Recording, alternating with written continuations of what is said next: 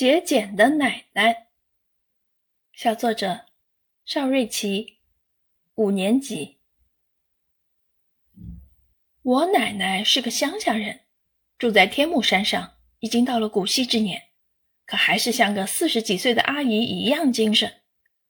只不过她有一个乡下人都有的通病——节俭。你们肯定会说，我奶奶也很节俭呀，很多老人都这样。可我的奶奶不一般，你们听我一讲就知道了。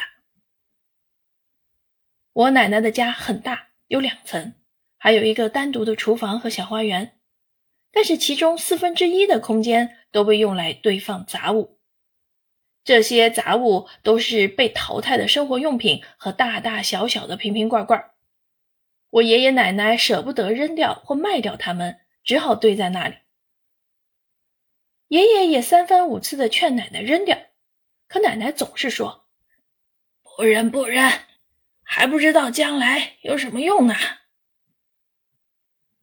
爷爷奶奶在山上有一块很大的菜地，大约有半个足球场那么大，是一片梯田。爷爷奶奶所有的果蔬都来自这里，自己种自己吃。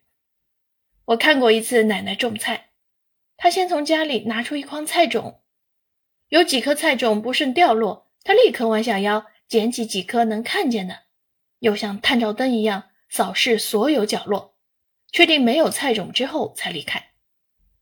到了菜地，地上已经挖好了小坑，他一颗颗的将菜种轻轻放在每一个小坑里，又盖上一点点土。播种完毕后，就开始浇水。浇水的工具是一根连着水龙头的水管。他先把水管的另一头放在小土坑上面，又跑回水龙头边，一开一关，水就顺着水管流到了小土坑里，一滴也不多，一滴也不少，就这样来了又去，去了又来。等到干完的时候，已经天黑了。我们一起回了家。这就是我节俭的奶奶，她省了不少钱，是村里的节俭模范。虽然他每次都把自己累得不成样子，不过我理解他。